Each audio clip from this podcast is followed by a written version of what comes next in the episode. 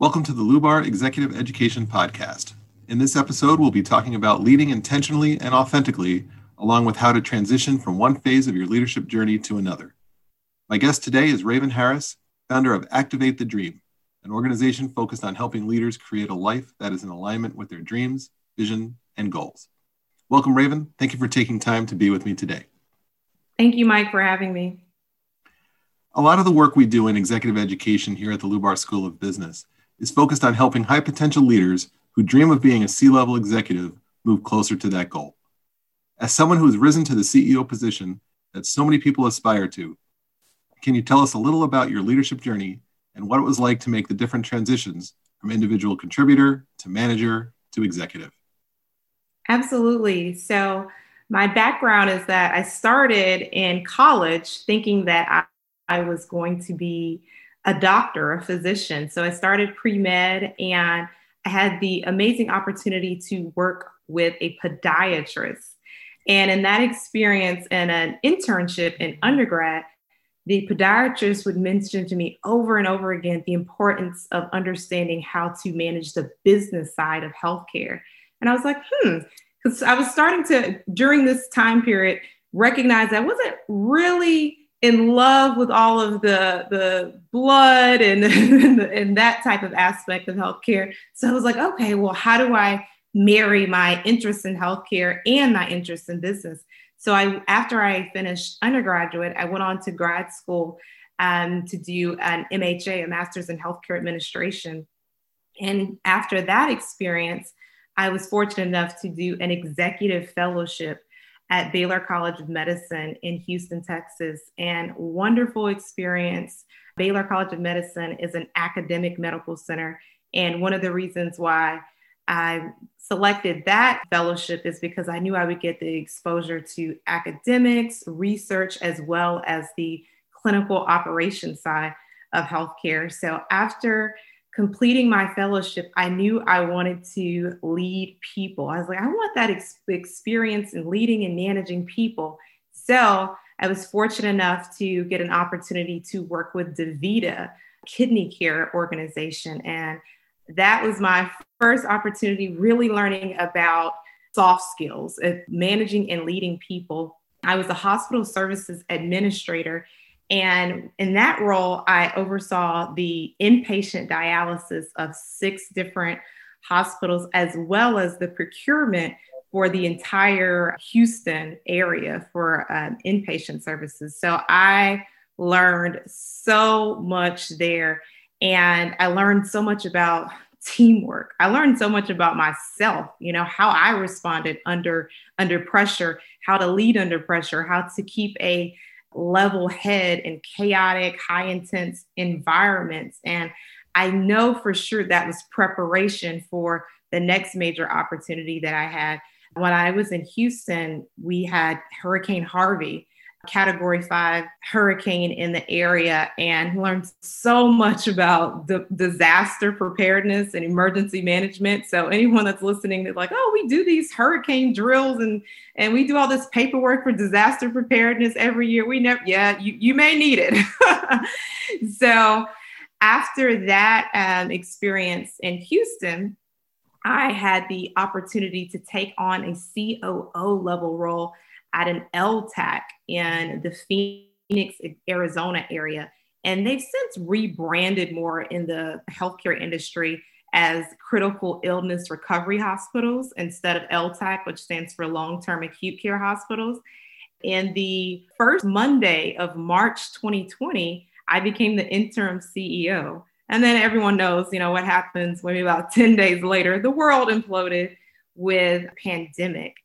And I feel so fortunate and blessed that I had had that experience in Houston with Harvey because I think that it really gave me the skill set and the mindset to really encounter this this new massive uncertainty, this new experience with staff that's in fear and just, you know, the unknown. And I think those things really prepared me for my career, my development, and really being able to develop other leaders. So that that's been my my healthcare journey from undergrad up into um, being an interim CEO. Oh, thank you for walking us through your progression. And I love to hear all the continuous learning along the way. Having been in charge of a healthcare organization during the biggest public health crisis we'll experience in our lifetimes, what can you tell us about how to effectively lead through times of crisis and chaos? You know, I think the biggest differentiator between effective leadership and ineffective leadership in an experience like this is clear, concise communication. When things are awry, when there's so much fear, concern, being able to communicate to your team and to your your parties this is the information i have. And when i have more information i'll share that with you. And knowing and, and people having the trust in you that you'll do the best with the information that you have at that time. I know for fact like that what has helped me and helped the organizations that i've been in is having that clear communication. I've, I've heard the the phrase confuse people do nothing so making sure people are all aware of here's the plan, here's our approach, and here's how we'll execute that approach. And making sure that at all levels of the organization, that is communicated effectively, appropriately, and timely. Because when you are dealing with uh, information that changes uh, literally by the moment, it was you know one moment wear a mask, the next one don't wear a mask. This this room is um, an isolation room. This room you can't go in uh, all different types of things. You know, it's airborne, it's aerosol, you know, all those different types of things. As you're getting the new information, you have to disperse that information as effectively and clearly and timely as possible. And creating different communication channels because because there are so many different layers within an organization what are our communication channels? Especially with healthcare there's people that may work three days on or four days on three days off. So how do we make sure that when a particular team member they haven't been to work in four days maybe the policies change overnight because it did happen within the pandemic. How do we make sure when they show up for their next shift that they are fully aware and fully informed of what the new policy is today Uh, i couldn't agree more. Communication is, is so crucial and you know all the executives that we work with talk about the same thing. Over communicate at the same time make sure your message is simple and you're using multiple communication mediums so you can get to everybody. In thinking about your tenure as ceo what surprised you most about the role and what do you wish you knew ahead of time? I would say what surprised me the most is the importance of soft skills the importance of eq or emotional intelligence and knowing how to read a room, read body language, understand what's not being said. I would say from formal training or college or workshops, a lot is taught about like hard skills. Oh, here's how you manage, here's how you lead. But I really believe management is more of like a business skill and leadership is a people skill. How do you connect with people? How do you gain people's trust? And I learned that, I think, just more so in the field, on the floor, and interacting with patients, interacting with physicians, respiratory therapists, nurses, all of our team members, really understanding what's not being said. I would use this term with my team don't suffer in silence. Always feel that you can approach me and let's talk about it because there's so many things. Well, look, oh, I didn't want to bring it up. I didn't want to bother. It's never a bother because if it's bothering you, it's probably bothering someone else. Or if it's unclear to you, maybe we missed the mark in that clear, concise communication. Speak up because I'm sure someone else has that same question and we may not have the answer, but let's make sure that everyone knows hey, we're not sure. As soon as we have additional information, we'll share that. Here's what we advise to do as of right now. I think that's the biggest thing that that emotional intelligence, that those soft skills are often overlooked and not emphasize the importance of them? Those are some great questions I would hope all leaders would ask more. As you think about your leadership approach, what principles of leadership do you value and hold closest? I am a natural affirmer. I am an uplifter and encourager. That is super important to me. Having a team, having an environment that is welcoming, that's warming, where people are celebrated is super important to me. And that's what a skill set that I, I, I believe I naturally have. And it's important to have that in an environment around me because I believe when people feel good, they can do good work. Speaking of feeling good, leading others can be very taxing on the mind and body, even when things are going well. Whenever I get the chance to talk to an executive, I always ask them how do they personally maintain their wellness and resilience? How do you accomplish this? I love to walk sometimes, and every now and then I'll do a run, or maybe I call it like a power walk.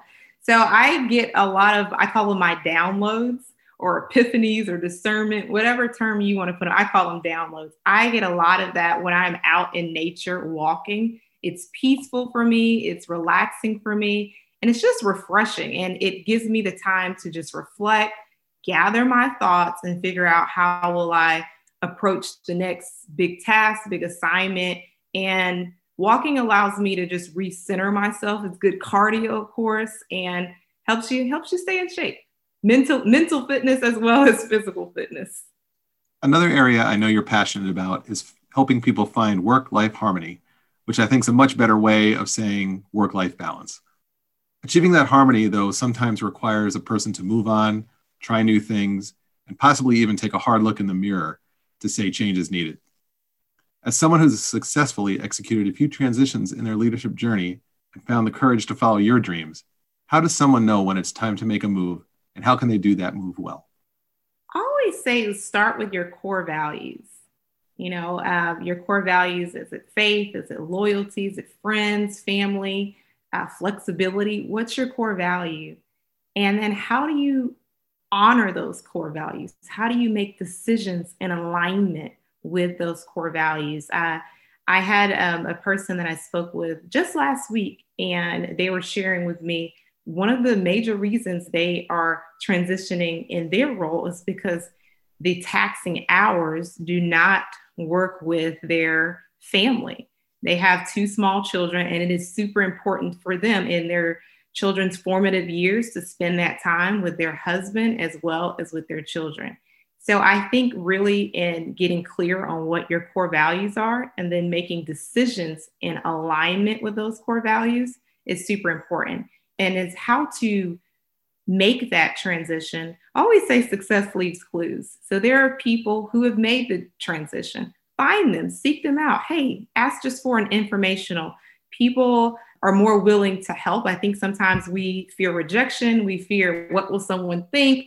And I've been there. I've been there like, oh, well, what will they say? Or and I have just found that the more and more I reach out to people and ask, I've been pleasantly surprised that people are willing to help. People are willing to have informationals, conversations, and or direct you to someone. Hey, they may have a contact at that um, your future organization or f- future place of employment. So just reaching out to people to say, and maybe at the particular organization you're interested in, hey, I'm interested in working here. Would you mind taking 10, 15 minutes to set up a call with me? Just tell me about your experience, what the, what's the company like, what's the culture like, and or whom do you suggest that I contact next as I pursue an opportunity with your organization? That's great advice. What do you say to people when they know they need to make a change, but have some compelling reasons to maintain the status quo? It's interesting because I, I just did an Instagram post about this, and the topic was about security and stability. And that those are often reasons why people stay in something they don't like, or when they're called to be in something greater, bigger, or different. And what I say to people again is going going back to those core values. What's important to you and why? You know, as Simon Sinek says, start with a why. What's your why? And will you be able to accomplish your why staying where you are? And when it comes to dreams, uh, doc, the late great Dr. Myles Munroe says the cemetery is one of the richest places on earth. And when I remind people of that, I'm like, die on empty, live full, die on empty. So many people say, well, you know, the paycheck and, you know, the lifestyle, but is, will this make you happy?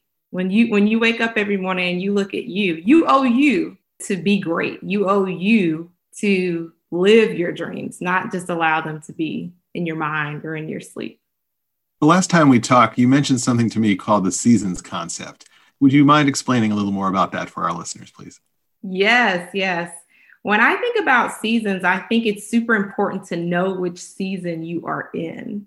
And I'll give you an example about my life. So, I, end of last year, transitioned out of my healthcare career and started my leadership solutions company, really seeking to develop new and emerging leaders with people and organizations, ministries, and nonprofits. And as I've started this journey, I've recognized, okay, well, you know, I have to first establish, you know, credibility. I have to uh, do marketing, branding, understand business structures so much. Because I was thinking when I started, I was like, oh, this will be an overnight success, right? No. so I had to recognize, and I heard it very clearly this is your planting season. It's not my harvest season yet. Will opportunities come? Absolutely, absolutely. But I have to remain focused. I have to remain curious, curious about life, curious about learning. And then I also have to put myself out there. People don't know what I have, what I offer, what my business is until I market it, until I share with people. And I think it's super important as anyone that's listening in their career journey, their entrepreneurship journey, or their life journey to recognize which season you're in. So some seasons may be the season where you are supposed to lead, you are supposed to be at the top. Other seasons may be your rest season. It may be your season of reflection, or it may be your season of reset, where you're going through a transition and to give yourself grace in that season. What final advice do you have for our listeners when it comes to going after their dreams? I would reiterate die on empty, live full. As the young people say, YOLO, you only live once. And make the best of every opportunity and be present. Be present in the moment. All you have is now. Raven, thank you so much for being on the Lubar Executive Education Podcast and sharing your leadership experiences and advice with us. If you're interested in learning more, please visit Raven's website, which is linked in the description of this episode give her podcast titled Reset with Raven a listen as well. In closing, I'd like to take a moment to thank our listeners. We wish you the best of luck as you move forward on your leadership journey. Please check back regularly for additional episodes.